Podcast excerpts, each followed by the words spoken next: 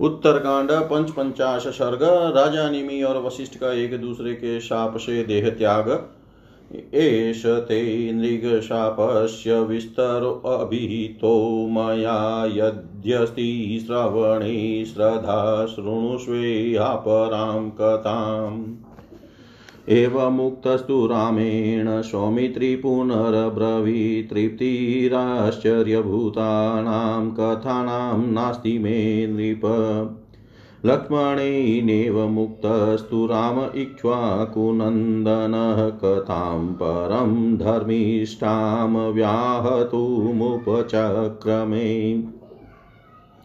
आसीदराजानीमिनाम इक्ष्वाकूणां महात्मनां पुत्रो द्वादशमो वीर्यै धर्मे च परिनिष्ठित। स राजा वीर्यसम्पन्नः पुरं देवपुरोपमं निवेशयामास तदा अभ्यासै गौतमस्य तु पुरस्य सुकृतं नाम वेजयन्तमिति श्रुतं निवेशं यत्र राजसि निमिश्चक्रे महायशा तस्य बुद्धिसमुत्पन्ना निवेशय सुमापुरं यजेयं दीर्घसत्रेण पितुः प्रह्लादयन्मन। ततपितरमामन्त्रय इक्ष्वाकुं हि मनोः सुतं वसिष्ठं वर्यामास, पूर्वं रमसि सत्मम अनन्तरं स राजसि निर्मीक्षिवाकुनन्दन अत्रिमङ्गिरसं चेव भृगुं चेव तपोनिधिम्। तमुवाच वसिष्ठस्तु निमिं राजसि सत्ममवृतोऽहं पूर्वमिन्द्रेण अन्तरं प्रतिपालय। अनन्तरं महाविप्रो गौतम प्रत्यपुरयत वसिष्ठोऽपि महातेजा इन्द्रयज्ञमथा करोत् निमिस्तु राजा विप्रास्तान् समानीय नराधिप अयजद्वि मवत्पार्श्वेष्वपुरस्य समीपत पञ्चवशसहस्राणि राजा दीक्षामथा करोत् इन्द्रयज्ञावसाने तु वसिष्ठो भगवान् ऋषिः सकाशमागतो राज्ञो हौत्रं कतुमनिन्दित। तदन्तरमथा पश्यद गौतमेनाभिपूरितम्। कोपेन महताविष्टो वसिष्ठो भ्रमणः सुतः स राज्ञो दर्शनकाङ्क्षी मुहूर्तं समुपाविश तस्मिन् हनि राजसि निद्रया पवितो वृषम् ततो मनु मन्युवसिष्ठस्य प्रादुराशीन्मात्मन अदर्शनेन राजसे व्याहतुमुपचक्रमे यस्मात् त्वं मन्यमृतवान् मामवज्ञाय इव चेतनेन विना भूतो देहस्ते पातिवेष्यति ततः प्रबुधो राजा तु श्रुत्वा शापमुदाहृतं भ्रमयोनिमतोवाच स राजा क्रोधमूर्छित। अजानत शयानस्य क्रोधेन कलुषीकृत उक्तवान् मम शापाग्निं यमदण्डमिवापरम् तस्मात् तवासि भ्रमसै चेतनेन विना कृतदेहस शुचिरप्रख्यो भविष्यति न संशय। इति रोषवशाद्बुभौ तदानीमन्योन्यं शपितो नृपद्विजेन्द्रौ। सहसैव बभूवतु विदेह्यौ ततुल्याधिगतप्रभाववन्तौ ततुल्याधिगतप्रभाववन्तौ। श्री राम ने कहा लक्ष्मण, इस तरह मैंने तुम्हें राजा नृग के शाप का प्रसंग विस्तार पूर्वक बताया है। यदि सुनने की इच्छा हो तो दूसरी कथा भी सुनो। श्री राम ने राम के ऐसा कहने पर सुमित्रा कुमार फिर बोले, नरेश्वर, इन आश्चर्यजनक कथाओं के सुनने से मुझे कभी तृप्ति नहीं होती है। लक्ष्मण के इस प्रकार कहने पर इक्ष्वाकु कुल नंदन श्री राम ने पुनः उत्तम धर्म से युक्त कथा कहनी आरंभ की। सुमित्रानंदन, महात्मा इक्ष्वाकु पुत्रों में निमि नामक एक राजा हो गए हैं, जो इक्ष्वाकु के बारहवें पुत्र थे। श्रीमद् भागवत नवम स्कंद छह चार में विष्णु पुराण चार दो ग्यारह में तथा महाभारत अनुशासन पर्व दो पाँच में इक्ष्वाकु के सौ पुत्र बताए गए हैं। इनमें प्रधान थे कुक्षी निमि और दंड। इस दृष्टि से निमिदित्य पुत्र सिद्ध होते हैं, परंतु यहाँ मूल में इनको बारहवा बताया गया है। संभव है गुण विशेष के कारण ये तीन प्रधान कहे गए हो और अवस्था क्रम से बारहवे ही हो। वे पराक्रम और धर्म में पूर्णतः स्थिर रहने वाले थे। उन पराक्रम संपन्न नरेश ने उन दिनों गौतम आश्रम के निकट देवपुरी के समान एक नगर बसाया। महायशस्वी राजसी निमि ने जिस नगर में अपना निवास स्थान बनाया, उसका सुंदर नाम रखा गया वही जयंत। इसी नाम से उस नगर की प्रसिद्धि हुई। देवराज इंद्र के प्रासाद का नाम वही जयंत है। उसी की समता से निमि के नगर का नाम भी यही नाम रखा गया था। उस महान नगर को बसा कर राजा के मन में यह विचार उत्पन्न हुआ कि मैं पिता के हृदय को आह्लाद प्रदान करने के लिए एक ऐसे यज्ञ का अनुष्ठान करूँ जो दीर्घ काल तक चालू रहने वाला हो। तदनंतर इक्ष्वाकु नंदन राजसी निमि ने अपने पिता मनुपुत्र इक्ष्वाकु से पूछकर अपना यज्ञ कराने के लिए सबसे पहले ब्रह्मर्षि शिरोमणि वशिष्ठ जी का वर्ण किया। उसके बाद अत्रि, अंगिरा तथा तपोनिधि भृगु को भी आमंत्रित किया। उस समय ब्रह्म ऋषि वशिष्ठ ने राजस्रियों में श्रेष्ठ निमि से कहा, देवराज इंद्र ने एक यज्ञ के लिए पहले से ही मेरा वर्ण कर लिया है। अतः वह यज्ञ जब तक समाप्त न हो जाए, तब तक तुम मेरे आगमन की प्रतीक्षा करो। वशिष्ठ जी के चले जाने के बाद महान ब्राह्मण महर्षि गौतम ने आकर उनके काम को पूरा कर दिया। उधर महातेजस्वी वशिष्ठ भी इंद्र का यज्ञ पूरा कराने लगे। नरेश्वर राजा निमि ने उन ब्राह्मणों को बुलाकर हिमालय के पास अपने नगर के निकट ही यज्ञ आरंभ कर दिया। राजा निमि ने पाँच हज़ार वर्षों तक के लिए यज्ञ की दीक्षा ली। उधर इंद्र यज्ञ की समाप्ति होने पर अनिंद्य भगवान वशिष्ठ ऋषि राजा निमि के पास होत्री कर्म करने के लिए आए। वहाँ आकर उन्होंने देखा कि जो समय प्रतीक्षा के लिए दिया था, उसे गौतम ने आकर पूरा कर दिया। यह देख यह देख ब्रह्म कुमार वशिष्ठ महान क्रोध से भर गए और राजा से मिलने के लिए दो घड़ी वहाँ बैठे रहे। परंतु उस दिन राजसी निमि अत्यंत निद्रा के वशीभूत हो सो गए थे। राजा मिले नहीं, इस कारण महात्मा वशिष्ठ मुनि को बड़ा क्रोध हुआ। वे राजर्षि को लक्ष्य करके बोलने लगे, भूपाल निमे तुमने मेरी अवहेलना करके दूसरे पुरोहित का वर्ण कर लिया है, इसलिए तुम्हारा यह शरीर अचेतन होकर गिर जाएगा। तदनंतर राजा की नींद खुली, वे उनके दिए हुए साप की बात सुनकर क्रोध से मूर्छित हो गए और ब्रह्म योनि वशिष्ठ से बोले, मुझे आपके आगमन की बात मालूम नहीं थी, इसलिए सो रहा था, परंतु आपने क्रोध से कलुषित होकर मेरे ऊपर दूसरे यमदंड की भांति शापाग्नि का प्रहार किया है। अतः भ्रमर से चिरंतन शोभा से युक्त जो आपका शरीर है, वह भी अचेतन होकर गिर जाएगा। इसमें संशय नहीं है।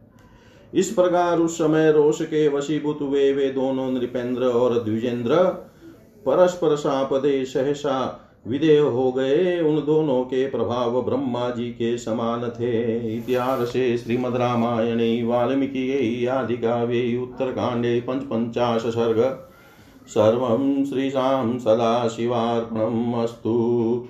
विष्णवे नमः विष्णवे नमः विष्णवे नमः।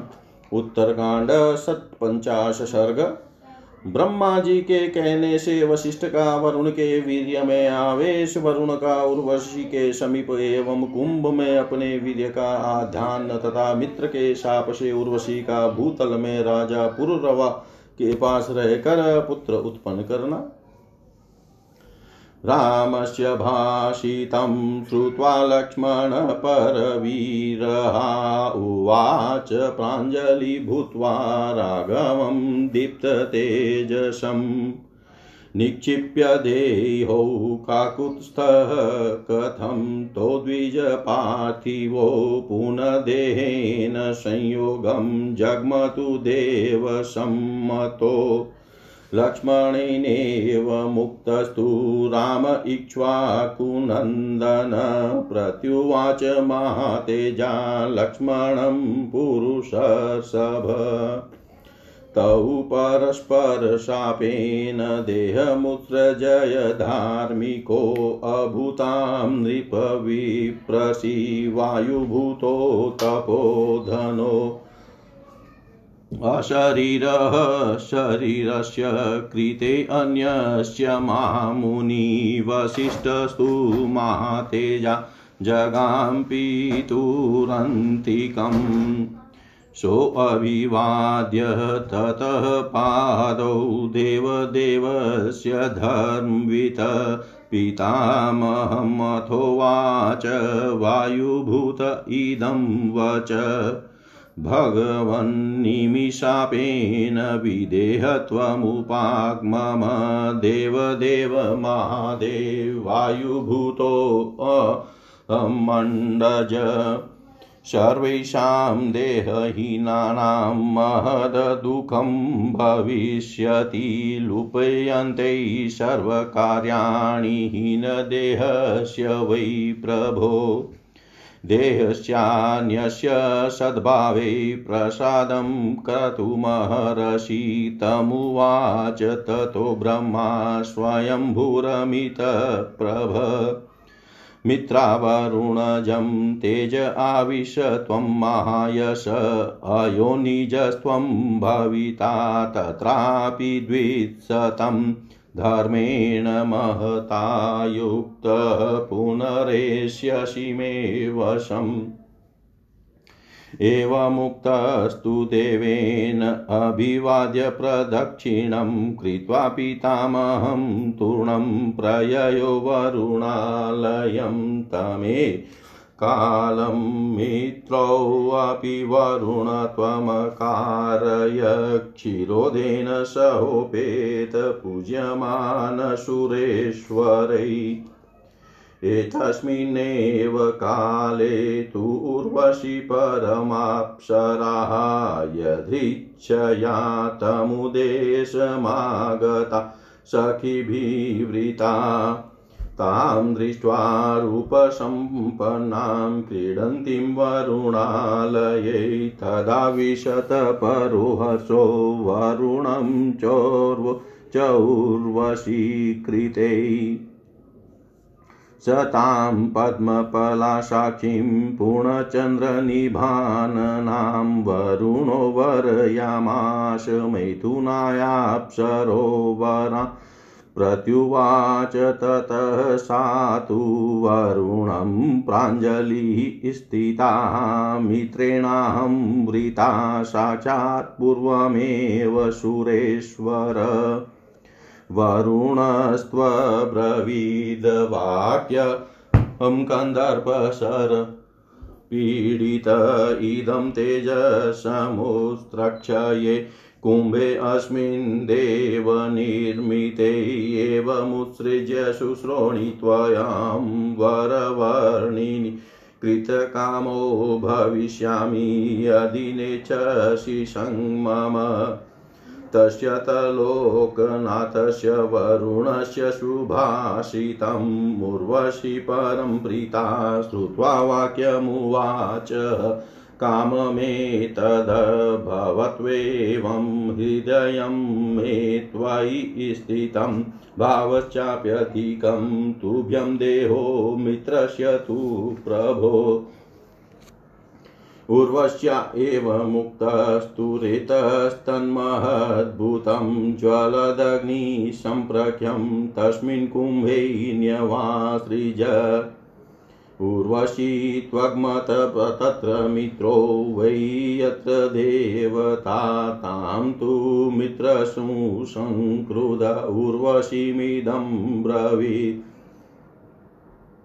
मयाभिमन्त्रिता पूर्वं कस्मात् त्वमवसर्जिता पतिमन्यं वृतवती किमर्थं दुष्टचारिणी अनेन दुष्कृतेन त्वं मतक्रोधकलुषीकृता मनुष्यलोकमास्ताय कञ्चित् कालं निवत्स्यति बुधस्य पुत्रो राजसी काशीराजपुरुरवा गच्छ दुर्बुधे स ते भर्ता भविष्यति।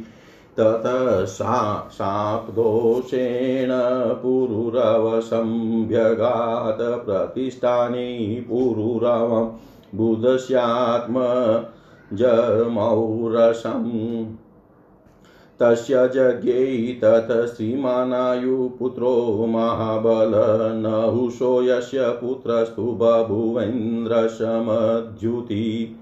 वज्रमुत्सृज्यवत्ताय श्रान्ते अथ त्रिदिवेश्वरे शतं वर्षसहस्राणि येन येनेन्द्र त्वं प्रशासितम् सा तेन शापेन जगां भूमिं तदोर्वशी चारुदती सुनेत्रा बहूनि वसाण्यवश च। शुभ्रुशापक्षयादिन्द्रसदो ययो च शापक्षयादिन्द्रसदो ययो च।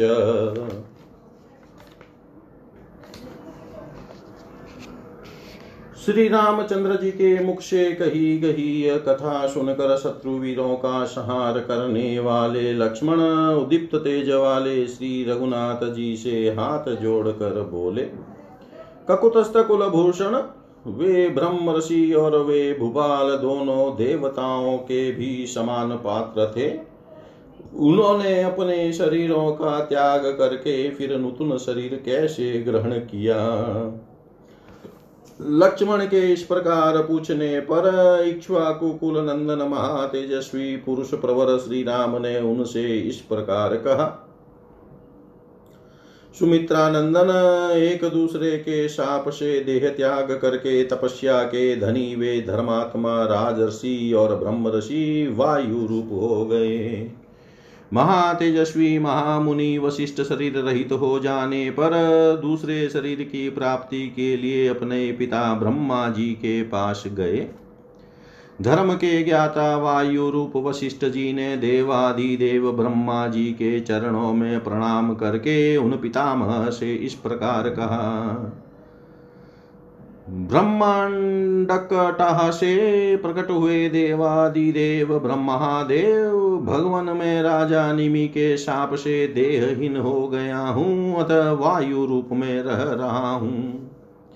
प्रभो समस्त देहहीनों का महान दुख होता है और होता रहेगा। क्योंकि देहहीन प्राणी के सभी कार्य लुप्त हो जाते हैं, अतः दूसरे शरीर की प्राप्ति के लिए आप मुझ पर कृपा करें। तब अमित तेजस्वी स्वयं भू ब्रह्मा ने उनसे कहा, महायशस्वी द्विज श्रेष्ठ तुम मित्र और वरुण के छोड़े हुए तेज में प्रविष्ट हो जाओ। वहाँ जाने पर भी तुम अयो अयोनिज रूप से ही उत्पन्न होगे और महान धर्म से युक्त हो, पुत्र रूप से मेरे वश में आ जाओगे। मेरे पुत्र होने के कारण तुम्हें पूर्ववत प्रजापति का पद प्राप्त होगा। ब्रह्मा जी के ऐसा कहने पर उनके चरणों में प्रणाम तथा उनकी परिक्रमा करके वायु रूप वशिष्ठ जी वरुण लोक को चले गए। उन्हीं दिनों मित्र देवता भी वरुण के अधिकार का पालन कर रहे थे। वे वरुण के साथ रहकर समस्त देवेश्वरों द्वारा पूजित होते थे। इसी समय अप्सराओं में श्रेष्ठ उर्वशी सखियों से घिरी हुई अकस्मात उस स्थान पर आ गई। उस परम सुंदरी अप्सरा को क्षीर सागर में नहाती और जल क्रीड़ा करती देख वरुण के मन में उर्वशी के लिए अत्यंत उल्लास प्रकट हुआ। उन्होंने प्रफुल्ल कमल के समान नेत्र और पूर्ण चंद्रमा के समान मनोहर मुख वाली उस सुंदरी अप्सरा को समागम के लिए आमंत्रित किया। तब उर्वशी ने हाथ जोड़कर वरुण से कहा, सुरेश्वर, साक्षात मित्र देवता ने पहले ही, से ही मेरा वर्ण कर लिया है। यह सुनकर वरुण ने कामदेव के बाणों से पीड़ित होकर कहा, सुंदर रूप रंग वाली सुश्रोणी यदि तुम मुझसे समागम करना नहीं चाहती तो मैं तुम्हारे समीप इस देव निर्मित कुंभ में अपना वीर्य छोड़ दूँगा और इस प्रकार छोड़कर ही सफल मनोरथ हो जाऊँगा। लोकनाथ वरुण का यह मनोहर वचन सुनकर उर्वशी को बड़ी प्रसन्नता हुई और वह बोली, प्रभु, आपकी इच्छा के अनुसार ऐसा ही हो। मेरा हृदय विशेषतः आप में अनुरुक्त है और आपका अनुराग भी मुझमें अधिक है। इसलिए आप मेरे उद्देश्य से उस कुंभ में वीरियाधान कीजिए। इस शरीर पर तो इस समय मित्र का अधिकार हो चुका है। उर्वशी के ऐसा कहने पर वरुण ने प्रज्वलित अग्नि के समान प्रकाशमान अपने अत्यंत अद्भुत तेज को उस कुंभ में डाल दिया। तदनंतर उर्वशी उस स्थान पर गई जहाँ मित्र देवता विराजमान थे।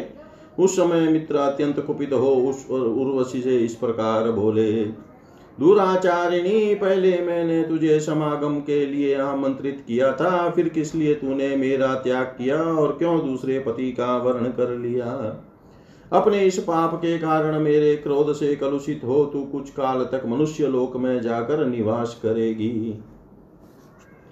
दुर्बुदे बुद्ध के पुत्र राजर्षि पुरुरवा, जो काशी देश के राजा हैं, उनके पास चली जा, वे ही तेरे पति होंगे। तब वह शाप दोष से दूषित हो प्रतिष्ठा। कानपुर प्रयाग जुशी में बुद्ध के और पुत्र पुरुरवा के पास गई। पुरुरवा के उर्वशी के गर्भ से श्रीमान आयु नामक महाबली पुत्र हुआ, जिसके पुत्र इंद्र तुल्य तेजस्वी महाराज नहुस थे। वृत्रा सुर पर वज्र का प्रहार करके जब देवराज इंद्र ब्रह्म हत्या के भय से दुखी हो छिप गए थे, तब नहुस ने ही एक लाख वर्षों तक इंद्र पद पर प्रतिष्ठित हो त्रिलोकी की राज्य का शासन किया था। मनोहर दांत और सुंदर नेत्रों वाली उर्वशी मित्र के दिए हुए उस साप से भूतल पर चली गई। वहाँ वह सुंदरी बहुत वर्षों तक रही, फिर साप का क्षय होने पर इंद्र सभा में चली गई। इतिहासे श्रीमद्रामायणे वाल्मीकियै आदिकाव्यै उत्तरकाण्डे षट्पञ्चाश सर्ग सर्वं श्रीशां सदाशिवार्पणम् अस्तु। विष्णवे नमः विष्णवे नमः विष्णवे नमः। उत्तरकांड सप्तपंचाश सर्ग वशिष्ठ का नूतन शरीर धारण और निमी के निमी का प्राणियों के नयनों में निवास। तां श्रुत्वा दिव्यशङ्काशां कथमद्भुतदर्शनां लक्ष्मणः परं प्रीतो राघवं वाक्यमब्रवीत्। निक्षिप्ते हौ काकुत्स्थः कथं तौ द्विजपातिवौ पुनदेन संयोगं जग्मतु देवसम्मतौ।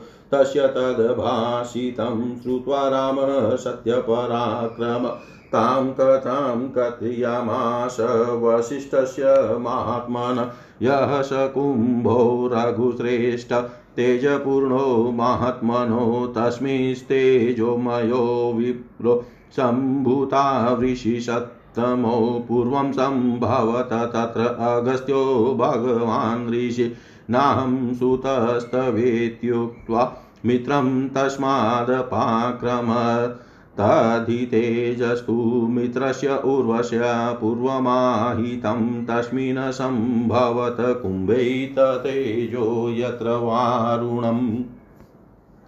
कस्यचित्त्वथ कालस्य मित्रावरुणसम्भव वसिष्ठतेजसा युक्तो जज्ञे इक्ष्वाकुदेवतम् तमीक्ष्वाकुमतेजा जातमात्रमनिन्दितं वव्रै पुरोधशं सौम्यवंशस्यास्य हितायन। एवं त्वपूर्वदेहस्य वसिष्ठस्य महात्मनः कथितो निर्गमः सौम्य निमे शृणु यथा भव।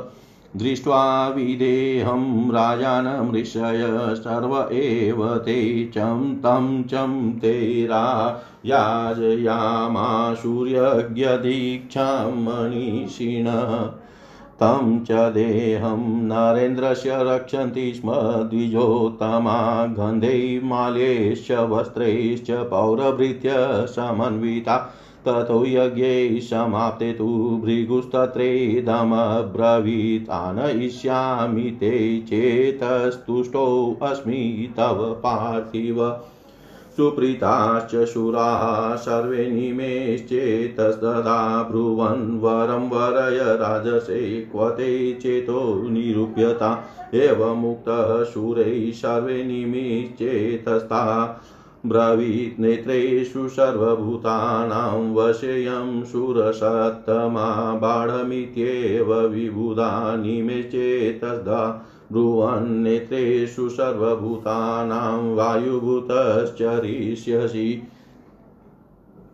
त्वत्कृते च निमिष्यन्ति चक्षुषि पृथिवीपते वायुभूतेन चरता विश्रामार्थं मुहुर्मुहुः एवमुक्त्वा तु विबुधाः सर्वे जग्मुर्यथा गतं ऋषयोऽपि महात्मानो निमेदेहं समाहर अरणिं तत्र निरीक्षि तत्र निक्षिप्य मथनं चक्रुरोजसा मन्त्रहोमेह महात्मान पुत्रहितो निमेस्तदा अरण्यां मत्यमानायां प्रादुर्भूतो महातपा मथनान्मितिरीत्याहुर्जननाजनको भवत्यस्माद्विदेहात् सम्भूतो वेदेहस्तु तथा प्रत एवं विदेहराजश्च जनकः पूर्वकोऽभवत् नाम मातेजा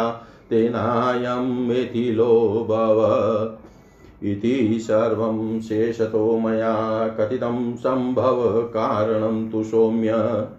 नृपपुङ्गवशपाजं द्विजस्य द्विजशापाच्यदद्भुतं नृपस्य द्विजशापाच्यदद्भुतं नृपस्य।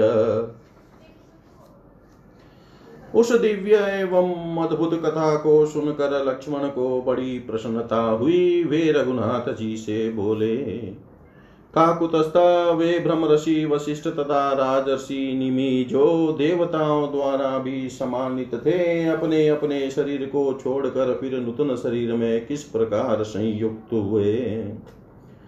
उनका यह प्रश्न सुनकर सत्य पराक्रमी श्री राम ने महात्मा वशिष्ठ के शरीर ग्रहण से संबंध रखने वाली उस कथा को पुनः कहना आरंभ किया।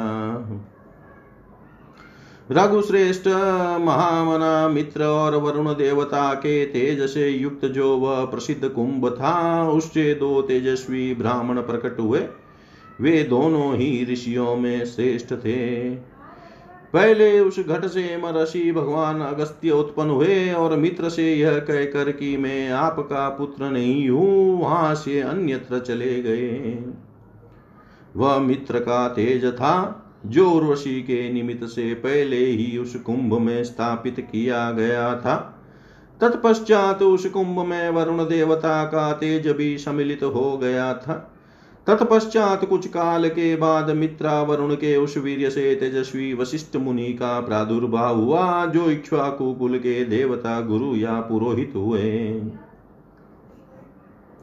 सौम्य लक्ष्मण महातेजस्वी राजा इक्ष्वाकु ने उनके वहाँ जन्म ग्रहण करते ही उन अनिंद्य मुनि वशिष्ठ का हमारे इस कुल के हित के लिए पुरोहित के पद पर वर्ण कर लिया। सौम्य इस प्रकार नूतन शरीर से युक्त वशिष्ठ मुनि की उत्पत्ति का प्रकार बताया गया। अब निमी का जैसा वृतांत है, वह सुनो। राजा नीमी को देह से पृथक हुआ, देख उन सभी मनीषी ऋषियों ने स्वयं ही यज्ञ की दीक्षा ग्रहण करके उस यज्ञ को पूरा किया। उन श्रेष्ठ ब्रह्म ऋषियों ने पूर्वासियों और सेवकों के साथ रहकर गंध, पुष्प और वस्त्रों सहित राजा निमी के उस शरीर को तेल के कड़ाह आदि में सुरक्षित रखा। तदनंतर जब यज्ञ समाप्त हुआ, वहाँ तब वहाँ भृगु ने कहा, राजन, राजा के शरीर के अभिमानी जीवात्मना, मैं तुम पर बहुत संतुष्ट हूँ। अतः यदि तुम चाहो तो तुम्हारे जीव चैतन्य को मैं पुनः इस शरीर में ला दूँगा। भृगु के साथ ही अन्य शिव देवताओं ने भी अत्यंत प्रसन्न होकर निमि के जीवात्मा से कहा राजर से वर मांगो, तुम्हारे जीव चैतन्य को कहाँ स्थापित किया जाए?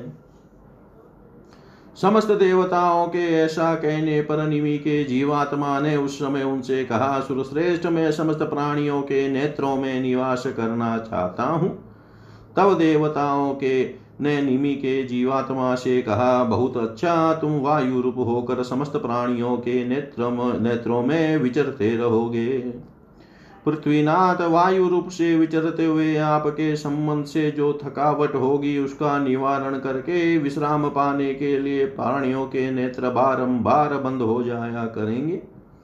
ऐसा कहकर सब देवता जैसे आए थे, वैसे चले गए। फिर परमात्मा ऋषियों ने निमि के शरीर को पकड़ा और उस पर अरणी रखकर उसे बलपूर्वक मथना आरंभ किया। पूर्ववत मंत्रोच्चारण पूर्वक होम करते हुए उन महात्माओं ने जब निमि के पुत्र की उत्पत्ति के लिए अरणि मंथन आरंभ किया, तब उस मंथन से महातपस्वी मिति उत्पन्न हुए। इस अद्भुत जन्म का हेतु होने के कारण वे जनक कहलाए तथा विदेह जीव रहित शरीर से प्रकट होने के कारण उन्हें वे देह भी कहा गया। इस प्रकार पहले विदेह राज जनक का नाम महातेजस्वी मिति हुआ, जिससे यह जनक वंश में थी, कहलाया। सौम्य लक्ष्मण राजाओं में श्रेष्ठ निमि के साप से ब्राह्मण वशिष्ठ का और ब्राह्मण वशिष्ठ के साप से राजा निमि का जो अद्भुत जन्म घटित हुआ, उसका सारा कारण मैंने तुम्हें कह सुनाया। इतिहास श्रीमद रामायणे, वाल्मीकि, आदि काव्ये। उत्तरकाण्डे सप्तपञ्चाश सर्ग सर्वं श्रीशां सदाशिवार्पणम् अस्तु विष्णवे नमः विष्णवे नमः विष्णवे नमः। उत्तरकांड अष्टपञ्चाश सर्ग ययाति को शुक्राचार्य का शाप एवं ब्रुवति रामे तु लक्ष्मण परवीरः प्रत्युवाच महात्मानं ज्वलन्तमिव ते। सामहदद्भुतमाश्चर्यं विदेहस्य पुरातनं निवृत्तं राजसाधुलवसिष्ठस्य मुनेश्च निमिस्तु क्षत्रियशूरो विशेषेण च दीक्षितनक्षमं कृतवान् राजा वसिष्ठस्य महात्मनः एवमुक्तस्तु तेनायं रामक्षत्रियपुङ्गव उवाच लक्ष्मणं वाक्यं सर्वशास्त्रविशारद। रामो रमयतां श्रेष्ठो भ्रातरं दीप्ततेजसं। न सर्वत्र क्षमा वीरपुरुषेषु प्रदृश्यते। सौमित्रै दुःसहो रोषो यथाक्षान्तो ययातिना। सत्त्वानुगं पुरस्कृत्य तनिबोधसमाहित नहुषस्य सुतो राजा ययाति पौर्वर्धन। कस्य भार्याद्वयं सौम्यरूपेणा प्रतिमं भुवि। एका तु तस्य राजसे नाहुषस्य पुरुष्कृता शर्मिष्ठानां देते दुहिता वृषपर्वण। अन्या तु शनशः पत्नीयायाते पुरुषर्षभ न तु साधयिताराज्ञो देवयानी सुमध्यमा तयोः पुत्रौ तु सम्भूतौ, रूपवन्तौ समाहितौ, शर्मिष्ठा जनयत पूर्वं देवयानी यदुं तदा। पुरस्तु दयितो राज्ञो गुणे मातृकृतेन च तथो दुःखसमाविष्टो यदुमातरमब्रवीत् भार्गवस्य कुले जाता देवस्याक्लिष्टकर्मण सहसे हृद्गतं दुःखमवमान च दुःसहम्।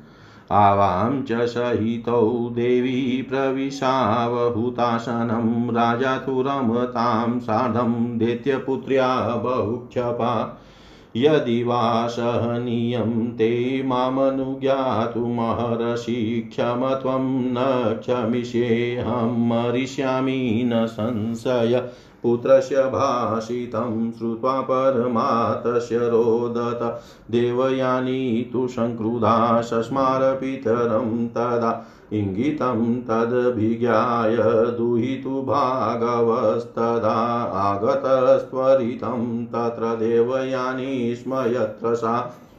दृष्ट्वा च प्रकृतिस्तां तां प्रहिष्टां चेतनां पिता दुहितरं वाक्यं किमेतदिति चाब्रवी पृच्छन्तमसकृत तं वै भार्गवं दीप्ततेजसं देवयानी तु सङ्क्रुधा पितरं वाक्यमब्रवी अहमग्निं विषं तीक्ष्णमपोवामुनिशतम् भक्षयिष्ये प्रवेक्ष्ये वा न तु शक्ष्यामि जीवितो। न माँ त्वं भजानिषे दुःखितामवमानितां वृक्षस्यावज्ञया ब्रह्मशिच्छद्यन्ते वृक्षजीविन।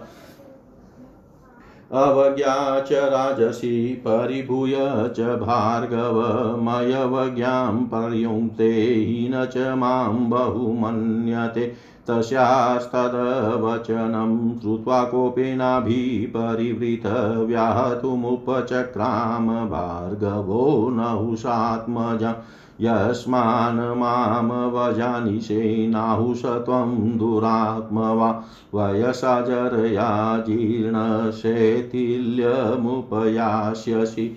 एवमुक्त्वा दुहितरं समाश्वास्य च भार् स भार्गव पुनजगां रमसि भवनं स्वं महायशा स एवमुक्त्वा द्विजपङ् द्विजपुङ्गवाग्रय सुतां समाश्वास्य च देव्यानीम् पुनर्ययो सूर्यसमानतेजा दत्त्वा च शापं नहुषात्मजाय। दत्त्वा च शापं नहुषात्मजाय। श्री राम के ऐसा कहने पर शत्रुवीरों का संहार करने वाले लक्ष्मण ने तेज से प्रज्वलित होते हुए से महात्मा श्री राम को संबोधित करके इस प्रकार कहा, नृप श्रेष्ठ, राजा विदेह निमि तथा वशिष्ठ मुनि का पुरातन वृतांत अत्यंत अद्भुत और आश्चर्यजनक है। परंतु राजा निमि क्षत्रिय शूरवीर और विशेषतः यज्ञ की दीक्षा लिए हुए थे। अतः उन्होंने महात्मा वशिष्ठ के प्रति उचित बर्ताव नहीं किया। लक्ष्मण के इस तरह कहने पर दूसरों के मन को रमाने, प्रसन्न रखने वालों में श्रेष्ठ क्षत्रिय शिरोमणि श्री राम ने संपूर्ण शास्त्रों के ज्ञाता और उदीप्त तेजस्वी भ्राता लक्ष्मण से कहा, वीर सुमित्रा कुमार, सभी पुरुषों में वैसी क्षमा नहीं दिखाई देसी जैसी राजा ययाति में थी। राजा ययाति ने सत्व गुण के अनुकूल मार्ग का आश्रय ले दुसह रोष को क्षमा कर दिया था। वह प्रसंग बताता हूँ, एकाग्रचित होकर सुनो। सौम्य नहुष के पुत्र राजा ये आति पूर्वासियों प्रजाजनों की वृद्धि करने वाले थे। उनके दो पत्नियाँ थी, जिनके रूप की इस भूतल पर कहीं तुलना नहीं थी। नहुष नंदन राजसी की एक पत्नी का नाम शर्मिष्ठा था, जो राजा के द्वारा बहुत ही सम्मानित थी। शर्मिष्ठा आदित्य कुल की कन्या और वृषभ परवा की पुत्री थी।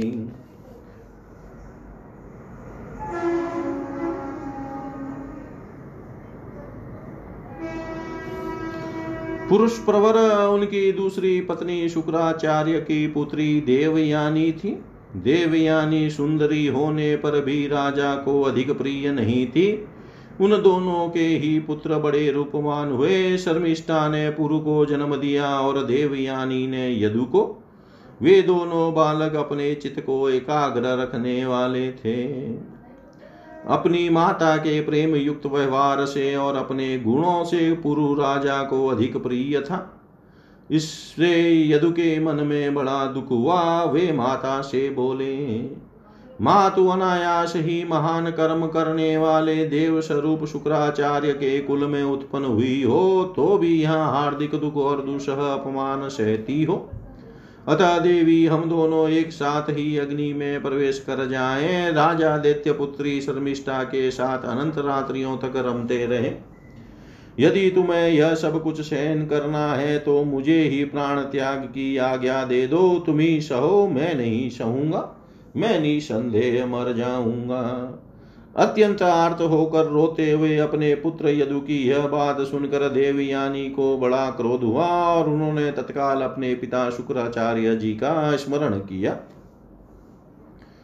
शुक्राचार्य अपनी पुत्री की उस चेष्टा को जानकर तत्काल उस स्थान पर आ पहुँचे, जहाँ देवयानी विद्यमान थी।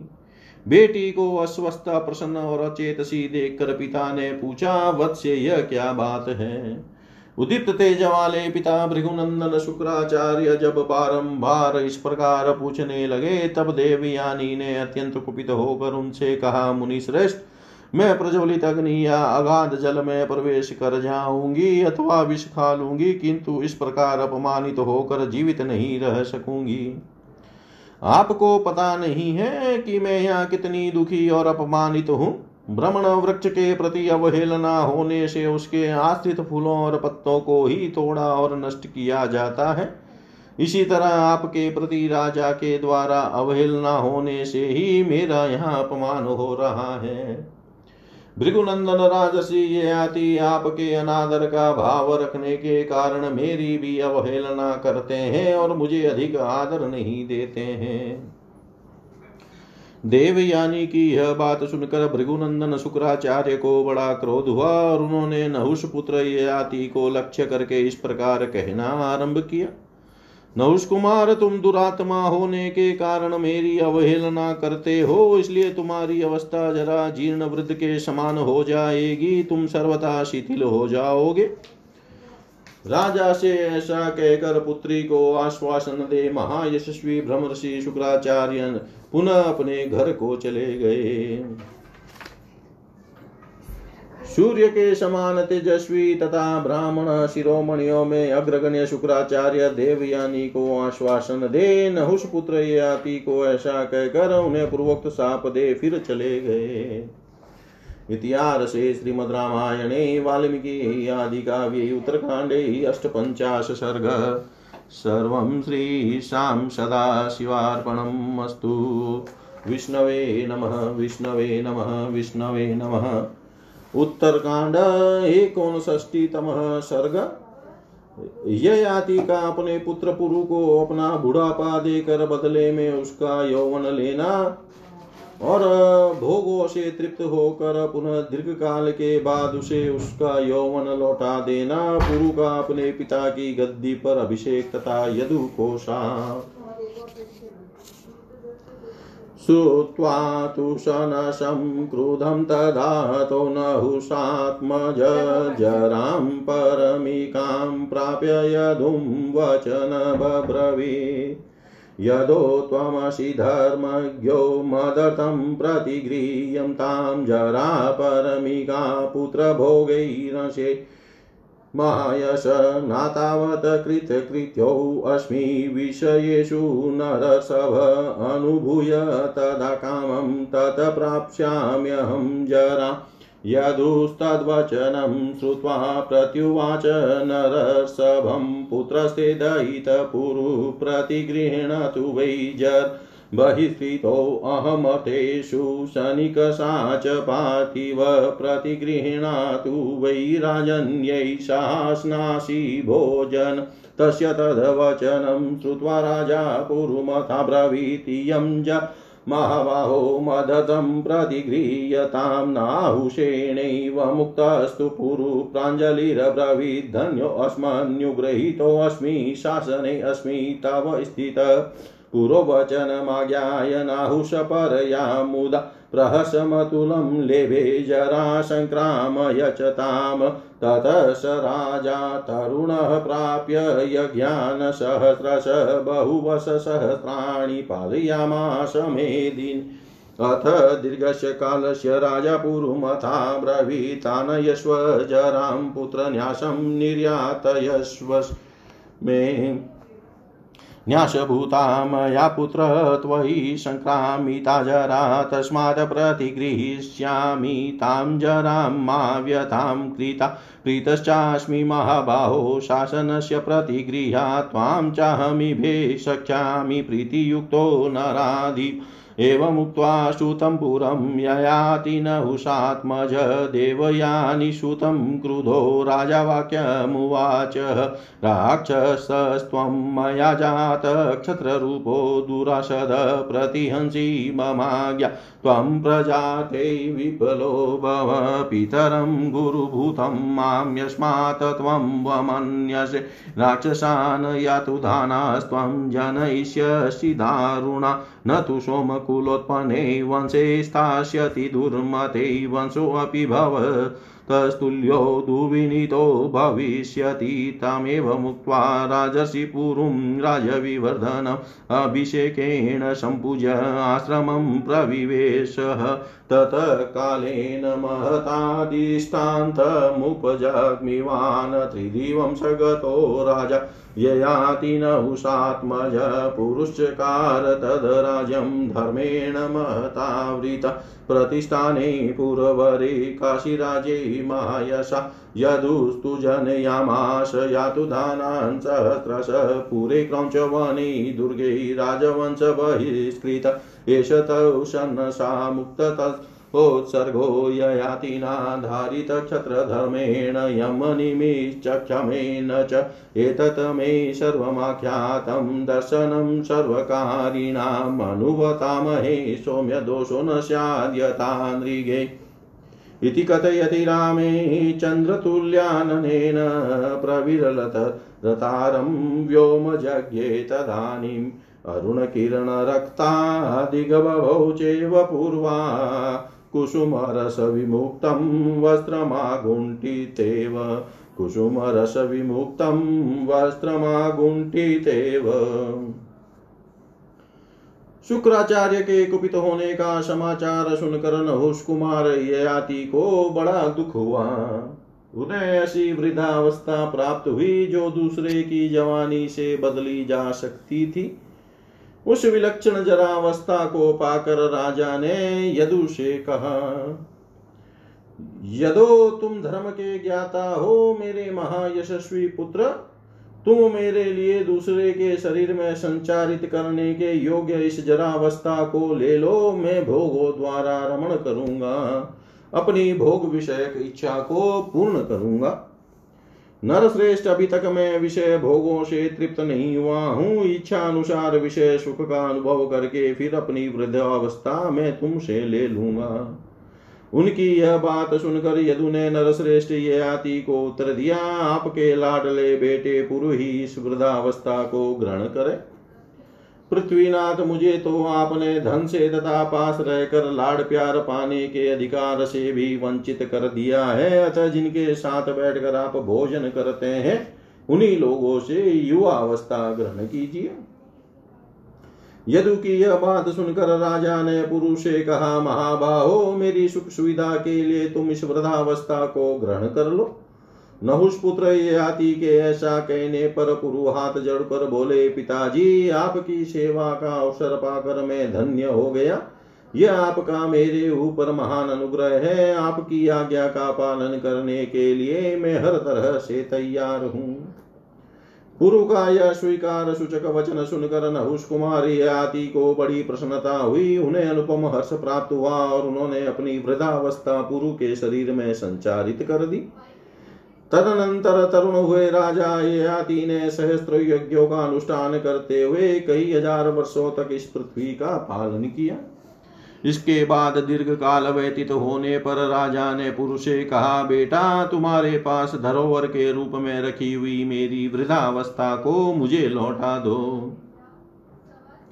पुत्र, मैंने वृद्धावस्था को धरोहर के रूप में ही तुम्हारे शरीर में संचारित किया था, इसलिए उसे वापस ले लूँगा। तुम अपने मन में दुख न मानना। महाभाव, तुमने मेरी आज्ञा मान ली, इससे मुझे बड़ी प्रसन्नता हुई। अब मैं बड़े प्रेम से राजा के पद पर तुम्हारा अभिषेक करूँगा। अपने पुत्र पुरुष ऐसा कहकर नहुष कुमार राजा याति देवयानी के बेटे से कुपित होकर बोले, यदो मैंने दुर्जय क्षत्रिय के रूप में तुम जैसे राक्षसों को जन्म दिया, तुमने मेरी आज्ञा का उल्लंघन किया है, अतः तुम अपनी संतानों को राज्य अधिकारी बनाने के विषय में विफल मनोरथ हो जाओ। मैं पिता हूँ, गुरु हूँ, फिर भी तुम मेरा अपमान करते हो, इसलिए भयंकर राक्षसों और यातु धानों को तुम जन्म दोगे। तुम्हारी बुद्धि बहुत खोटी है, अतः तुम्हारी संतान सोमकुल में उत्पन्न वंश परंपरा में राजा के रूप में प्रतिष्ठित नहीं होगी। तुम्हारी संतति भी तुम्हारे ही समान उदंड होगी। यदु से ऐसा कहकर राजसी आती ने राज्य की वृद्धि करने वाले पुरु को अभिषेक के द्वारा सम्मानित करके वान प्रस्थाश्रम में प्रवेश किया। तदनंतर दीर्घ काल के पश्चात प्रारब्ध भोग का क्षय होने पर नहुष पुत्र राजा ययाति ने शरीर को त्याग दिया और स्वर्ग लोक को प्रस्थान किया। उसके बाद महायशस्वी पुरु ने महान धैर्य से संयुक्त हो काशी राज की श्रेष्ठ राजधानी प्रतिष्ठानपुर में रहकर उस राज्य का पालन किया। राजकुल से बहिष्कृत यदु ने नगर में तथा दुर्गम क्रौच वन में सहस्त्रों यातु धानियों, यातु धानों को जन्म दिया। शुक्राचार्य के दिए हुए इस साप को राजा ययाति ने क्षत्रिय धर्म के अनुसार धारण कर लिया, परंतु राजा निमि ने वशिष्ठ जी के साप को नहीं सहन किया। सौम्य, यह सारा प्रसंग मैंने तुम्हें सुना दिया। समस्त कृत्यों का पालन करने वाले सतपुरुषों की दृष्टि का ही हम अनुसरण करते हैं, जिससे राजा नृग की भांति हमें भी दोष न प्राप्त हो। चंद्रमा के समान मनोहर मुख वाले श्री राम जब इस प्रकार कथा कह रहे थे, उस समय आकाश में दो ही एक तारे रह गए। पूर्व दिशा अरुण किरणों से रंजित हो लाल दिखाई देने लगी। मानो कुसुम रंग में रंगे हुए अरुण वस्त्र से उसने अपने अंगों को ढक लिया हो। इतिहास से श्रीमद रामायणे, वाल्मीकि आदि काव्य उत्तरकांडे एकोनष्टि तम सर्ग सर्व श्रीशां सदाशिवार्पणम् अस्तु। विष्णवे नमः विष्णवे नमः विष्णवे नमः।